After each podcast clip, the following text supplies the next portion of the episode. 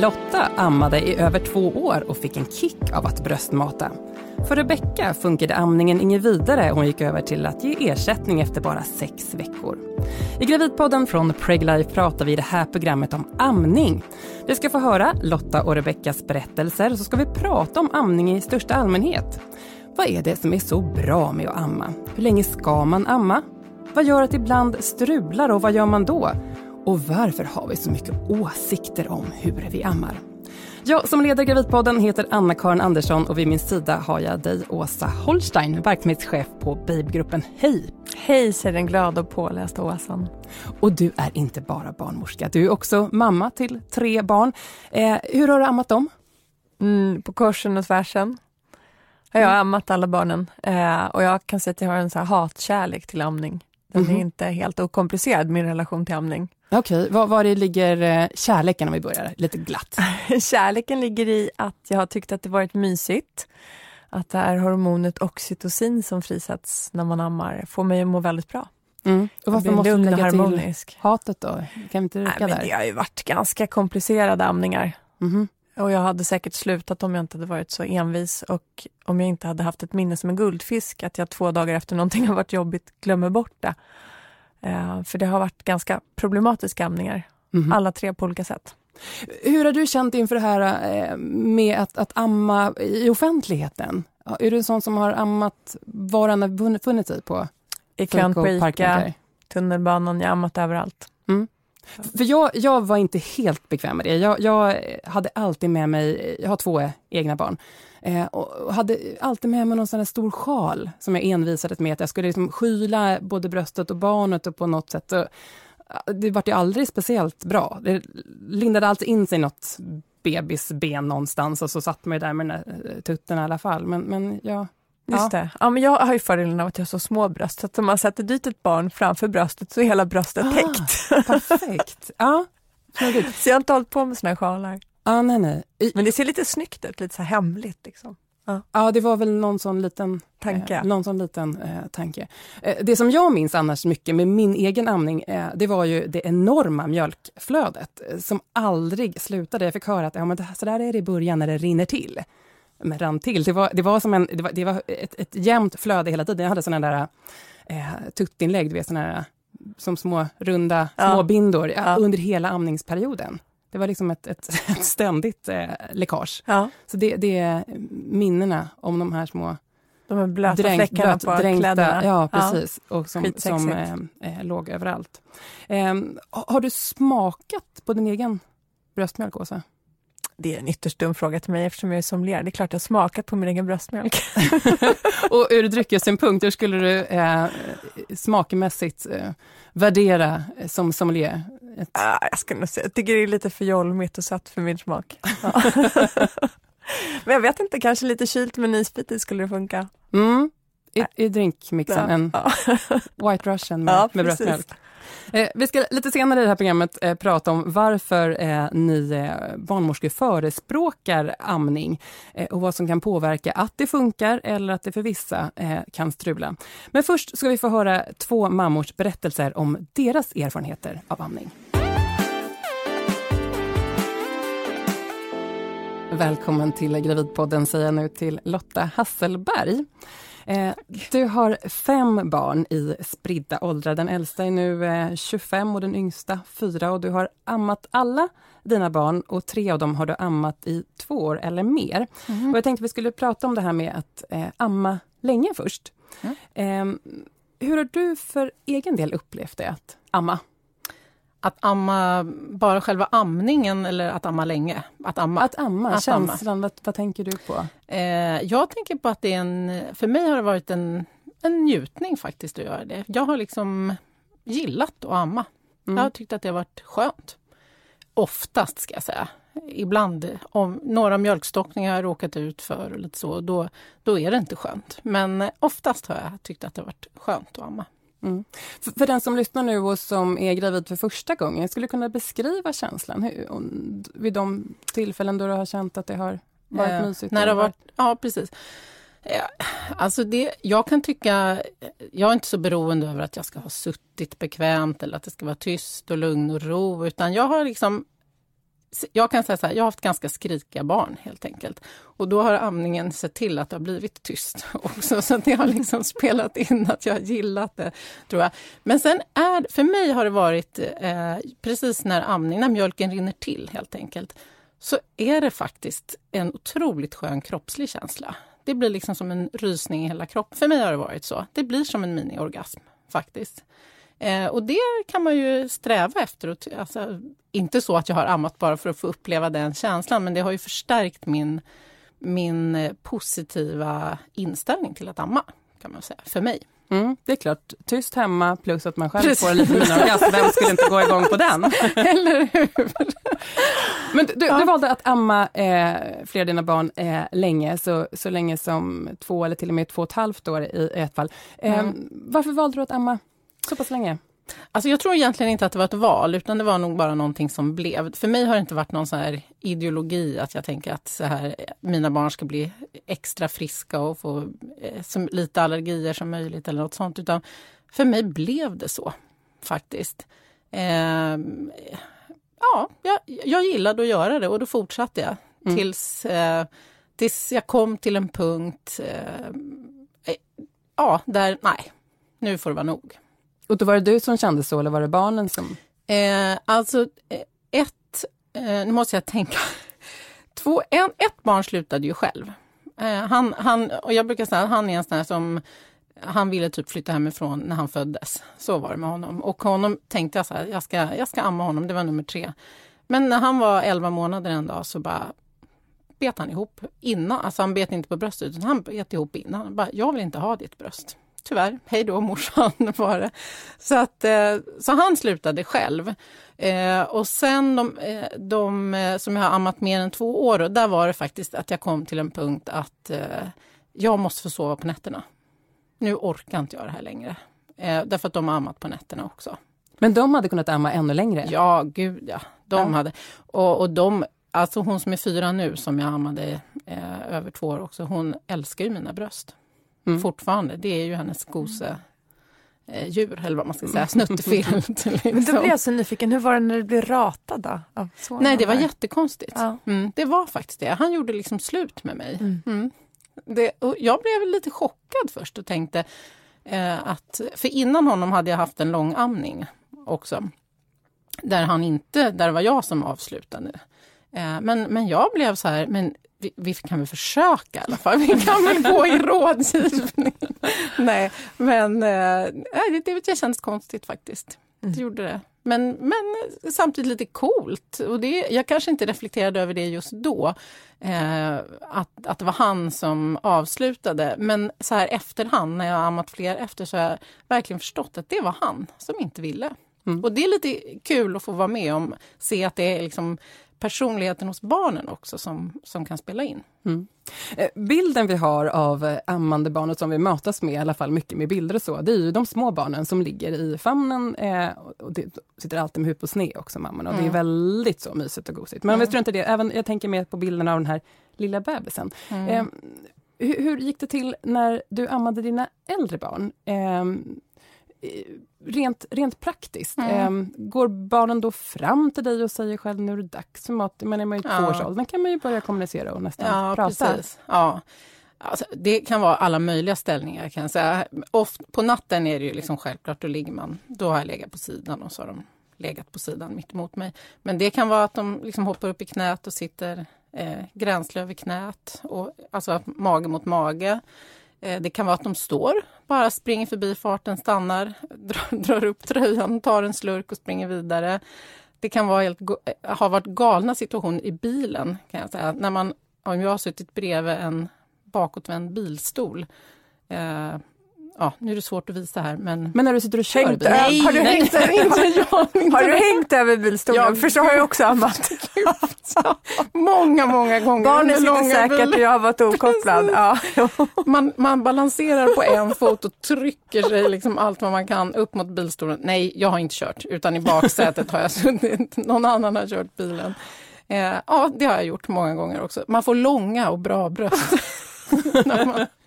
Och så bara inflika att det finns nappar för den som inte vill hänga över Men det är lite det som har varit problemet, mina barn har inte velat jag kanske har erbjudit bröstet för mycket så de har inte velat suga på napp helt enkelt. Mm. Det är jag som har varit nappen. Mm. Mm. Eh, vad fick du för reaktioner från omgivningen eh, på att du ammade eh, så länge? Alltså jag har inte pratat så mycket om det. Det har ändå varit en ganska privat sak. Eh, jag tänkte på som ni sa, så här, har det varit bekvämt att amma offentligt? Och det har jag tyckt har varit okej okay till en viss ålder. Men det är inte riktigt okej okay att amma en två och ett halvt-åring. För, för ganska många, eh, eller ganska många människor som jag träffar på har i alla fall synpunkter på, eh, på det på ett eller annat sätt. Hur har du märkt det då? Ja, men, ja, det är så här, är inte det där lite äckligt ändå? Alltså, vad, vad, ska det, liksom, vad sänder det ut för signaler? Man kan få såna där. Det, det, många kan tycka att det är äckligt. Mm. Eh, och därför har jag inte liksom, skyltat med det, kan jag säga. Utan när de har kommit högre upp i åldern så har det varit mer hemma vid? Då har vi gjort det hemma, ja mm. precis. Eh, vi ska prata mer eh, om det här med att amning tycks vara så laddat lite senare. Eh, men jag tänkte höra med dig här, eh, Åsa. Eh, vi pratar ju här med Lotta om att amma länge och då undrar jag vad förhåller vi oss till för, för norm när vi pratar amning? Hur, hur länge brukar, om det nu finns något sånt, man ammar barn idag? Men jag satt just och tänkte på det, vad är så här samhälleligt accepterat? Kanske fram tills barnet börjar gå? Jag vet inte. Mm. Så länge barnet inte går så är det kanske okej. Mm. Jag vet inte. Men vad, vad, vad du menar vad rekommendationen, rekommendationen är? Eller vad, vad... I Sverige så stödjer vi oss på WHOs rekommendation som är helamning i sex månader. Um, så det är väl det som är den gängse rekommendationen. Mm. Och därefter så, så introduceras mat eller? Det ska man, man egentligen göra redan, smakproduktion redan vid fyra månader nu. Um, lite grann, men um, det där är ju, du, det där måste du göra som du vill själv. Mm. Vad avgör eh, när man ska sluta amma då? Eh, vi hörde här Lotta berätta att det finns eh, barn som kanske inte tröttnar alls. Ska man ha en plan för hur och när man ska sluta? Ja, om du, om du vill sluta så kan det vara bra att ha en plan. Men dels måste du känna efter, vad vill jag? Vad tycker jag är okej? Och sen också vad du har för barn. Som i Lottas fall där, så var det ena barnet bestämde själv att inte han ville amma längre. Mm. Men det kan ju vara bra att göra upp en strategi för att om du ska sluta amma så är det ju några nätter, eh, framförallt nätterna i min erfarenhet, som är ganska jobbiga. Mm. Där du behöver lite hjälp av partnern. Kanske sova borta eller sova någon annanstans i något annat rum. Mm, det gick jag igenom. Ja. Jag tog skriknätterna. Mm. Eh, jag, jag tröttnade eh, före dig Lotta på de sömnlösa nätterna. Mm. Jag hade en liten tjej som också kunde tänka sig att äta framförallt hela nätterna igenom. Hon åt också vanlig mat hela dagarna så att jag insåg att den här amningen var ju verkligen bara ett, ett, eh, en snuttig grej för att få somna om. Eh, så att där tog jag vi tre Mm. rätt kämpiga mm. spiknätter, men sen, mm. sen gick det över. Eh, Lotta, hur, hur, pratade du med, med pappan till, eh, till barnen eh, kring amningen och hur, hur länge ni skulle amma? Skulle amma. alltså, vi pratade inte om det sådär uttalat, utan det, det har aldrig varit något komplicerat egentligen. Det, det som kan ha varit en nackdel har ju varit att de har tytt sig väldigt mycket till mig, barnen. Alltså, de har sökt tröst via brösten kan man säga. Vilket har gjort att papp, jag har två olika pappor till mina barn. Men att de har, ehm, liksom papporna har blivit kanske lite utstängda. Eh, inte så att det har varit ett jätteproblem, men eh, ja, ja, har, vi, har, vi har pratat om det lite grann, men inte så att åh, nu måste vi ha en plan för det. Så. De har tyckt att det varit helt okej att jag ammat så länge. De har inte tyckt det varit något konstigt eller äckligt eller så. Nej. Hur har det, att, hur var det att växla då mellan att eh, brösten har varit till för matning för barnen och samtidigt en eh, del av din kropp och sexuella liv? Alltså första månaderna, när, så som du berättade också, när mjölken bara sprutar, även om du gjorde det på dig hela tiden. Men, men innan det ställer in sig på riktigt, då är, känner man sig inte så sexig. Eller jag har inte känt mig så sexig i alla fall de första månaderna. Men sen när det börjar stabiliseras så tycker inte jag att det har varit något konstigt eh, egentligen att växla eh, från att vara liksom eh, ammande till att vara en sexuell person. Kanske egentligen kan jag också känna att det kan vara lite bra för då kan man utforska sin kropp, hitta andra erogena zoner kanske eller tänka att brösten behöver inte vara så himla viktiga. Men, men jag har trivts med min kropp. Mm. Jag tycker att jag har varit, haft snyggare bröst till exempel när jag ammat än vad jag har när jag inte ammar. Ja, och nu mm. när du har eh, fem barn och mm. ammat många av dem så länge så, så har du ammat väldigt stor del av ditt liv. Ja precis. Eh, ja, hur ser brösten ut nu? Emma? Nej, men du... Ser ut att vara en fin ja. form ändå, vi som ser dig här i studion. Med bh vet du. Men, men, jag tänkte egentligen främst fråga hur det känns att inte amma när du så stor del av ditt liv har ammat. Ja. Men jag kan sakna det. Och ibland kan jag liksom om, man går, om jag går förbi på stan ett barn som skriker så kan jag nästan känna hur det drar till i brösten. Det är jättekonstigt. Det blir alltså en känsla i brösten. Att det liksom, ja, det drar till. Det är ungefär som att mjölken skulle börja rinna till. Och det är väl kanske någonting som går igång då i kroppen, antar jag. Eh, jo, men jag kan tycka att det kan kännas tomt ibland. Jag skulle gärna amma igen. Mm. Mm, det saknar du amningen, Åsa? Ja, det som är bra med amningen saknar jag. Ja, jag kan verkligen sakna det också. Det är någonting, när det är mysigt så är det väldigt mysigt. Eh, du fick ditt första barn när du var 20 Lotta och det barnet valde du faktiskt att inte amma så länge, inte mer än fyra månader. Vi ska prata mer om det om en stund. Så sitt gärna kvar, men vi ska först få höra Rebeckas berättelse om att amma. Eller snarare om att inte amma.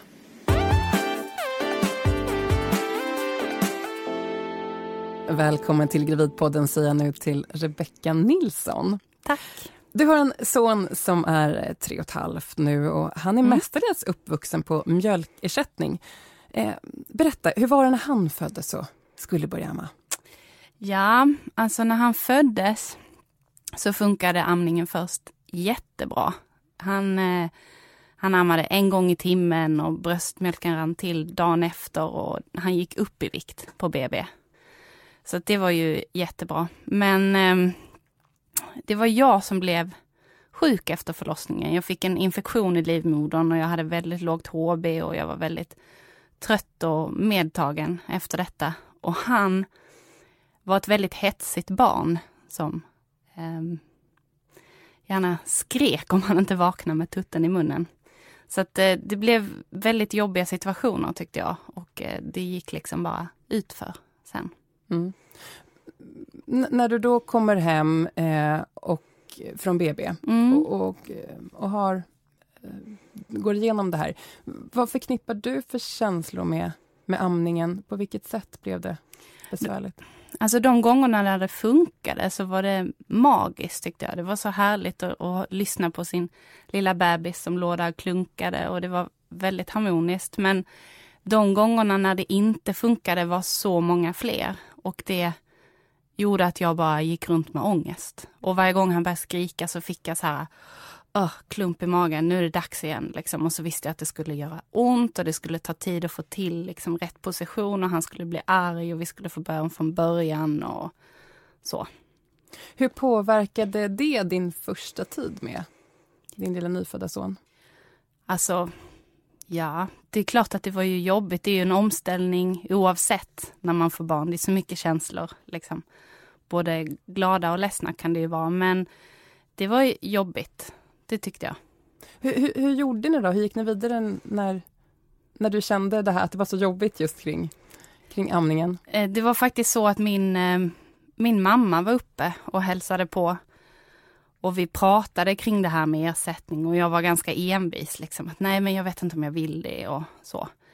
Men då eh, sprang min sambo ner på Ica och köpte några tetrapack och så testade vi en flaska och då blev det liksom harmoni. Ungen blev tyst och lugn och glad och mätt. Mm. Och då kände jag att men det är så här det ska vara. Mm. Så här ska det kännas när man har en mätt bebis. Och hur gammal är din lilla bebisen då? Ja, då var han väl ungefär sådär fem, sex veckor. Mm. Så då fortsatte vi med flaska, framförallt på dagarna. På nätterna ville jag fortsätta med amningen så länge det funkade liksom. Men det var bara någon vecka till. Sen så började mjölken ta slut och han, han föredrog ju flaskan, helt klart. Mm. Så då. Vad var det för tankar då som, som du och, och pappa Antomanet hade när ni märkte att, att det skulle bli flaskmatning? Jag tror, inte hans pappa, jag tror inte hans pappa reflekterade så mycket över det, för han såg hur dåligt jag mådde och han ville bara att jag skulle må bra. Liksom. Men jag hade väldigt dåligt samvete. Mycket mm. skuldkänslor och liksom, åh, jag kan inte ge mitt barn bröstmjölk som ska vara det bästa och liksom sådär. Men jag hade ju tur som hade folk runt omkring mig som inte dömde mig. En mamma som var väldigt stöttande och kompisar som var stöttande och sådär. Så det, det spelade in, men jag var ju väldigt bra på att skuldbelägga mig själv där. Mm. Absolut. Mm. Det är ju vanligt att amningen är krånglar i början. Och mm. Eh, man hör ju att det finns amningshjälp och det, man ska kunna ringa om råd och allt möjligt. I vilken utsträckning kände du eller ni att ni ville ha råd och hjälp från andra för att få amningen att funka? Alltså jag ska säga att jag tänkte inte ens på det. Jag, eh, jag var så inne i min bubbla på något vis. Så hade någon sagt till mig att men du, du kan knata upp på SÖS och så kanske de kan hjälpa dig där uppe. Då hade jag kanske gjort det. Men jag, det fanns liksom inte i min värld på något vis. Mm. Och nu när det blev ersättning, mm. eh, hur, hur, tänkte du kring det och så här i efterhand? Eh, kring dina tankar hon hade från början att det bästa är amning. Hur, hur, hur skulle du vilja utvärdera som det blev? När det ja, blev? alltså det blev ju jättebra. Jag har en jättefrisk unge, han är inte sjukare än någon annan. Eh, och eh, som sagt, jag tror att jag var bäst på att skuldbelägga mig själv, verkligen. Eh, och jag kommer ihåg speciellt när jag skulle gå till, till BVC och berätta för sköterskan där att oh, jag har slutat amma och hon kommer bli arg och säga att nej men fortsätt amma, fortsätt amma och det vill jag ju inte liksom. Jag hade alla så tankar i huvudet. Så kommer jag dit och är på, på gränsen att bryta ihop. Och då säger hon att men det var väl ett jättebra beslut. Om det känns rätt för er, då är det ett jättebra beslut. Och då kunde jag verkligen så här, ja, det var rätt beslut. Och sen så har jag inte ångrat mig. Ibland. Logistiken. Hur tänker du logistiken? ja men alltså sterilisera flaskor och varmt vatten i en behållare och man ska ha pulver i en behållare och vi reser ganska mycket och liksom en flygplansresa tio timmar med en sex månader som bara dricker ersättning. Det, det krävs en del faktiskt. Ja. Och vad skulle du säga är fördelarna då med ersättning när det ändå blev så? Eh, vi har ju kunnat dela 50-50. Absolut. Alltså det, det tär på en att gå upp på nätterna och göra flaskor med ersättning och inte liksom bara kunna hala fram bröstet. Eh, men det som har varit skönt är att vi har kunnat dela på det. Det mm. har varit jätte, jätteskönt. Och jag har inte varit lika bunden heller. Jag har kanske kunnat gå och träna och göra saker lite tidigare för att jag har fått lite mer avlastning. Rebecka, nu är du gravid igen. Mm. Grattis! Tack! Ja, hur mår bebisen i magen? Bra, tror ja. jag. Känns det någonting just nu? Eller? Inte just nu. Nu sover den kanske. Men ja. eh, emellanåt känner jag. hur tänker du kring amningen då med ditt nästa kommande barn här? Alltså jag är ju ändå fortfarande positivt inställd till att amma. Och jag ser ju det här som en helt blankt blad. Det är, en, det är en ny bebis. Den behöver inte alls vara som min son. Den kan vara helt tvärtom. Så att jag tänker försöka amma och hoppas att det funkar. Um, och då gäller det framförallt logistiken. Men om det inte gör det så kommer jag skippa det dåliga samvetet. För jag vet att det går precis lika bra ändå. Mm. Har du några tankar om hur länge du skulle amma om det nu skulle fungera gång nummer två? Nej, alltså det där tänker jag att det får bebisen styra lite. Om det blir sex veckor eller elva månader eller två och ett halvt år. Det får vi se.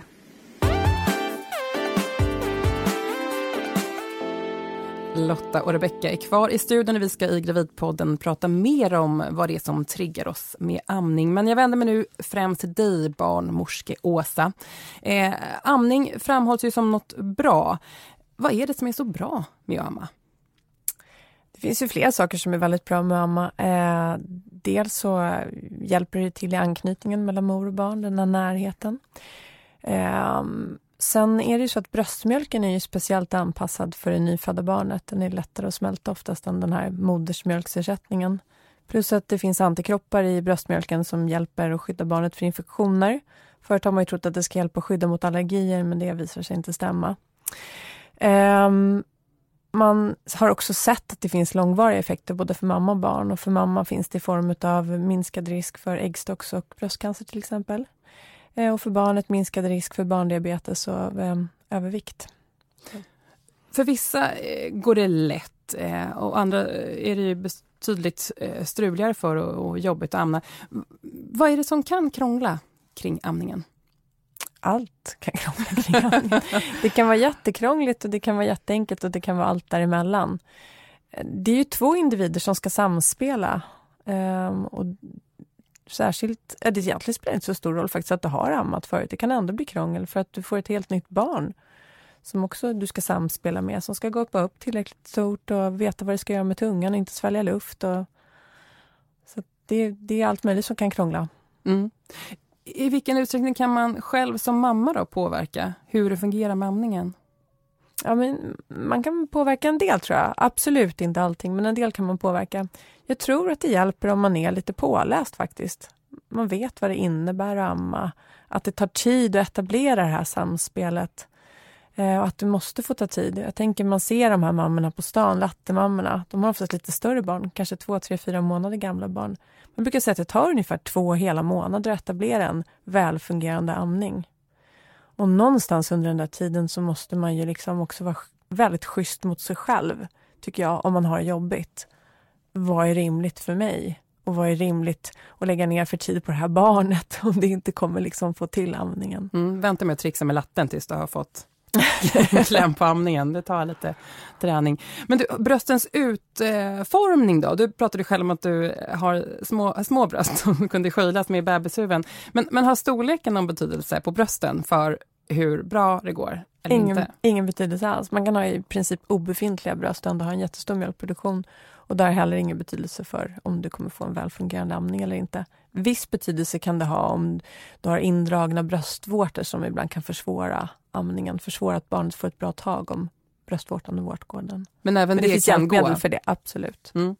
Eh, kan man på förhand då, innan barnet har fötts, få något tecken på om det kommer att funka eller inte? Nej, det kan man inte få. Du tänker på om du skulle läcka råmjölk eller sådär? Ja, precis. Eller om, ja. Eller om man har väldigt putiga bröstvårtor. Nej. Ja, jag känner att ja, jag, jag är ju inte barnmorska. Jag frågar rent Nej, Det är en spännande fråga. Om, om, nu gravida lyssnar på detta som inte har fått barn tidigare. Om man då Nej, men jag tänker kan... rent, rent generellt tycker jag att det är en bra inställning att tänka att det ska gå. Men att man skaffar sig de förutsättningarna som just jag behöver för att optimera för mig att det ska fungera. Mm. Innehåller bröstmjölken eh, samma ingredienser hos alla eller kan det skilja sig från det mamma till mamma? sig från kvinna till kvinna i innehåll av eh, proteiner och fetter. Och, och får ett barn som föds för tidigt, då anpassas mjölken efter det för tidigt födda barnets behov. Mm. Men du har inte smakat på andras bröstmjölk? Mm, det har jag inte gjort, men jag har ammat en annan kvinnas barn. Aha. Mm. Spännande. Mm, det var spännande. Hur kändes det? Nej, det kändes helt naturligt. Det var min svägerska satt och diskuterade det här med amning. Jag hade så svårt med mitt första barn. Hon, man tittar i böckerna ska de ta så stort, gapa mm. upp stort, hon har så liten pussmun. och så sa hon så här, du kan prova att amma Johan, se hur det känns. Ja, så här, ska jag? Ja, men klart ska jag göra det. och då var han i och för sig lite större än var tre månader, så jag provade. Och då fick jag ju känna hur det skulle kännas när någon sög ordentligt. Han tittade upp på mig fortsätta amma. det kändes faktiskt helt naturligt. Ja. ja. inte jättenaturligt för de man berättar för kanske, men, men det kändes helt naturligt. Men, men du sa här nu att, att det kunde dröja ett tag tills liksom man känner att man har koll på amning. Men hur, hur lär man sig amma? Ja, dels så kan man ju gå på amningskurser innan. Man lär sig liksom hur ser bröstet ut och hur funkar liksom amningsfysiologin? Hur släpps mjölken ut och hur produceras den? Och hur håller man barnet på rätt sätt och vad är det för signaler som barnet ger inför amningen? Eh, det, man, det som ofta kan bli fel är att man inte kan tyda barnets signaler och när barnet väl har börjat gråta då har det oftast visat ganska lång stund att jag är hungrig. Och det är väldigt svårt att få ett gråtande barn att ta bröstet och så är det lätt att det blir en ond cirkel. Men det handlar också jättemycket om att vänta in att barnet gapar stort så att du får tag om mycket bröstvårta och vårtgård. Får in det i munnen för att man inte ska få sår och också hur man håller barnet vid bröstet. Så det kan man ju lära sig innan, men framförallt att man får hjälp när man är på BB. Och har man problem, som du Rebecka berättade, att man söker den hjälpen som finns i form av att kanske boka en tid på en amningsmottagning få hjälp av sin BVC-sköterska eller eh, ta kontakt med Amningshjälpen. Mm. Eh, om du nu och många andra barnmorskor eh, säger att det är så nyttigt och, och, viktigt att amma, hur ska man då se på det här med om man måste eh, flaskmata eh, med ersättning helt eller delvis som blev fallet för Rebecka? Vad, vad ska man ta till sig och tänka? Då vänder jag på frågan. vad är det viktigaste för barnet? Mm. Och ska jag svara på det då? Nej, jag kan svara på det själv. Det viktigaste för barnet är att få mat. Och det viktigaste för barnet är att ha en mamma som är välfungerande. Så det är värt att satsa på amningen om man vill och lägga ner lite tid och försöka, precis som du berättade att du gjorde Rebecka. Men någonstans så finns det en rimlighet. Um, och um, funkar det inte, det är för mycket ångest och man har ett barn som är hungrigt konstant. Det är självklart att man ska se till att ge barnet ersättning. Det, det, det, finns ingen konflikt i det där egentligen och sen får man jobba med sin skuldkänsla för, och skippa den helt enkelt. Bara skjuta iväg den i en raket upp i rymden eller något. eh, synen på, på amning har, har ju ändrats eh, med, med tiden. Jag vet eh, många kompisar till mig som är föddes på 70-talet och som eh, flaskmatades med ersättning utan att det var eh, någon, någon stor grej. Eh, Åsa, vad tror du, varför, varför har det ändrats tror du? Ja, amningshistorien i Sverige är ganska spännande. Det, förut bodde vi i större familjer. Då fanns det nästan alltid en kvinna som kunde om amning och hade ammat och kunde dela med sig sina erfarenheter. Sen en gång i början på 1900-talet så blev det mer styrt. Då skulle man vara så modern, amma var fjärde timme och det passar varken kvinnorna eller barnen. Då blev det en massa amningsproblem. Sen på 70-talet så drogs amningshjälpen igång för då ville man att kvinnor skulle få amma liksom på sina villkor och på barnens signaler. Fri amning, alltså amma när barnet vill. Sen så har ju vi Socialstyrelsen som säger att vi ska rekommendera amning som förstahandsalternativ. Uh, ute i världen så är det ju faktiskt jättemånga barn som dör på grund av att uh, de får modersmjölksersättning. För vattnet är orent och man kan inte sterilisera flaskorna. Mm, ja, jag vet inte riktigt om det där var svar på din fråga men men om jag kastar in dig här eh, Lotta. Eh, du har ju i barn i, i väldigt spridda åldrar och har därför fått barn i olika tider. Mm. Eh, har du märkt att synen på amning har, eh, har ändrats i och med att det är nästan mm. 20 års mm, ja, spann mellan den äldsta och den yngsta i ditt fall? Mm, mm. Alltså första föddes för 25 år sedan och eh, då var det inte det, det, jag kommer ihåg att det stod en skylt i korridoren på BB, vi är ett amningsvänligt eh, sjukhus. Eh, men det var aldrig någon som pratade just alltså det var liksom ungefär ett fritt val. Det var inte någon som var så väldigt på och nu ska du se till att, att amma här, utan det var, ja, det var inte, de var inte på, barnmorskorna. Men sen ju fler barn jag fick eller när tiden gick så var det väldigt mycket så här eh, att man ville liksom kontrollera, upp, upplevde jag det som i alla fall. Eh, barn nummer fyra kom 1997, så på de åren mellan 1990 och 1997 så upplevde jag i alla fall att det hände ganska mycket. Att det blev som en... Eh, ja, man ville liksom checka av. Förstår du nu allvaret i detta?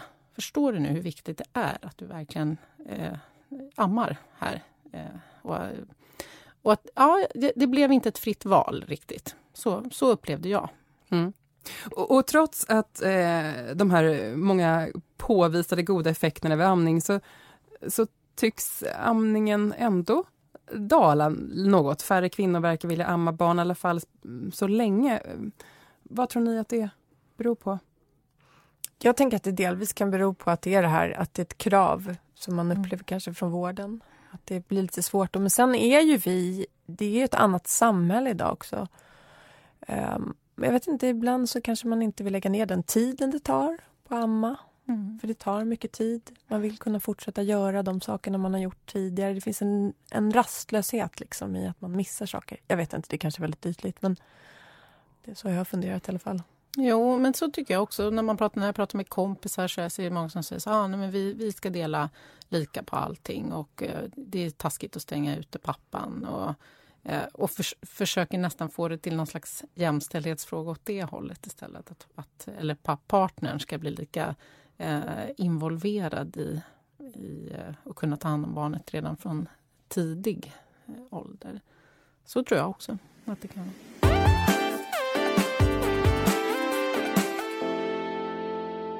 tänkte vi skulle avsluta med att prata värderingar eh, kring eh, amning. Eh, själv har jag vid eh, båda mina eh, amningar av mina barn fått mycket komplimanger från eh, barnmorskor både på BB och eh, BVC-sköterskor för att det gått så bra eh, med amningen. Jag inledde med att berätta om det här enorma mjölkflödet och det har varit liksom helt fritt från besvär för min sida. Eh, och mina ungar har snällt tagit bröstet, sugit, gått upp mycket i vikt och jag har fått sådana här klappar på axeln och fått höra det är gräddmjölk. Alltså jag har varit, jag har fått eh, väldigt mycket sådär duktighetsvibbar eh, från eh, professionella vårdpersonal. Eh, eh, för dig funkar ju inte amningen. Tror du den bilden av amningen, att man är duktig och man lyckas amma, påverkar om det inte funkar? Så att det liksom blir att motsatsen är att man är dålig? Ja, det tror jag absolut. Mm. Det tror jag. Hade du den bilden själv? Att det var duktigt att, att kunna amma bra? Ja, det kanske jag hade. Jag har egentligen inte reflekterat över det sådär jättemycket, men jag tror verkligen att det kan påverka. För att det är ju i hela samhället överlag så strävar man efter att vara en duktig flicka. Det är det man har hört ända sedan man var liten. Liksom. Så att jag tror absolut att det där påverkar. Och i det ingår att, att kunna amma? Ja. ja. Mm. Normen är ju att man mm. ska amma och det visar sig i studier att eh, många kvinnor upplever sig som mindre bra mammor. Att amning liksom är lika med god mor. Känslan. Mm. Lotta, eh, du har berättat om de barn som du har ammat eh, länge, i, två år eh, eller mer. Eh, men ditt första barn ammade du inte mer än ungefär fyra månader. Eh, varför var det så kort amningstiden med första barnet?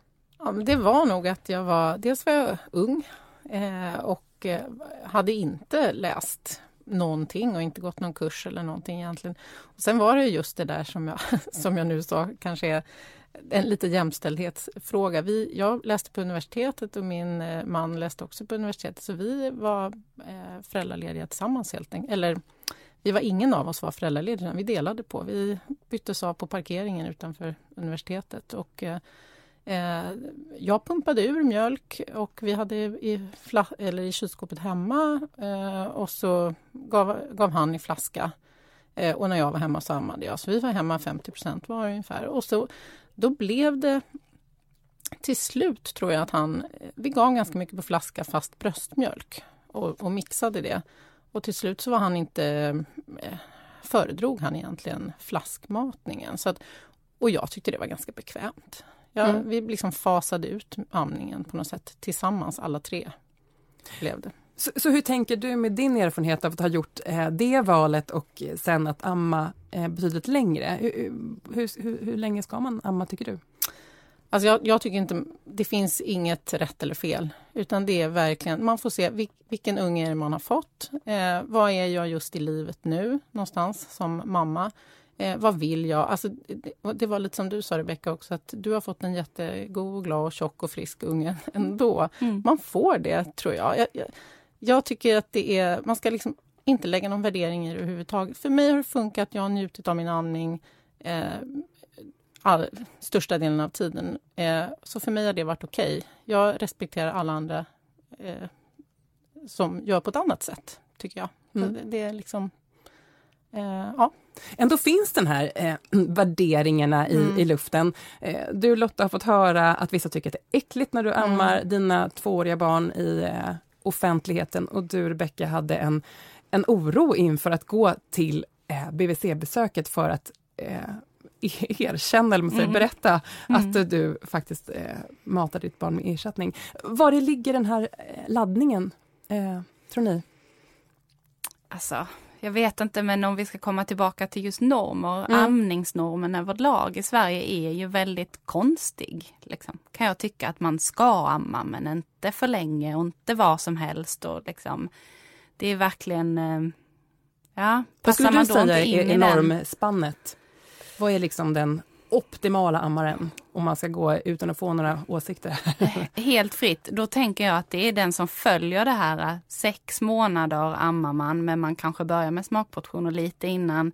Och sen när barnet är ungefär tio månader, ett år, det är då man börjar fasa ut amningen. Kanske för att partnern tar över och ska vara föräldraledig eller för att liksom börja förbereda inför förskola. Mm, det då tror klarar man sig utan frågor ja, och det blir ifrågasatt. Mm. Nej, det tror jag inte, man får ändå massa så här, ska du amma nu igen? Ska du verkligen amma nu igen? Och mm. är du säker, har barnet verkligen fått i sig mm. tillräckligt nu? Alltså man får ju så mycket kommentarer ja. när man ammar. Så det är också jätteviktigt för amningen att man har stöd i sin mm. partner. Att man har en partner som liksom hjälper en i amningen. Mm. Annars tror jag man lägger av i mycket högre utsträckning. Och hur ska man slå bort det då? Partnern säger du som, eh, som ett stöd. Eh, utifrån era erfarenheter som har fått eh, försvara era eh, skeenden i, i livet med ihop med amningen. Har ni några råd till de som lyssnare som är gravida nu, kanske för första gången? Hur ska man tänka kring amningen för att skona sig själv? Jag tycker man ska vara egoistisk, tänka på sig själv och försöka om man kan att inte påverka så himla mycket av eh, alla andra människor runt omkring. Man ska, jag tycker verkligen att man ska försöka ge det en chans och, för, och ta hjälp om man behöver det. Men det är, jag, det är min kropp eh, och det är jag som bestämmer över den. Ingen annan. Mm. Ja, och jag tänker också att om det är några som lyssnar som inte har barn, men som har folk i sin närhet som har barn, så kanske de ska sluta lägga sig i så himla mycket. Mm. faktiskt. Och så att den som faktiskt ammar eller inte ammar får lov att gå på sin magkänsla och får lov att vara lite egoistisk. För att det är ganska svårt när folk lägger sig i hela tiden. Som inte har med saken att göra. Och så håller vi tummarna för att eh, fler får uppleva miniorgasmerna som, som Lotta har fått. Eh, vi avslutar Gravidpodden från Babygruppen. Tack så mycket Lotta Hasselberg och tack Rebecca Nilsson. Eh, jag som leder podden heter Anna-Karin Andersson och barnmorskan Åsa Holstein har funnits här vid min sida. Och Gravidpodden från Preglife görs av produktionsbolaget Munk. Tack och hej!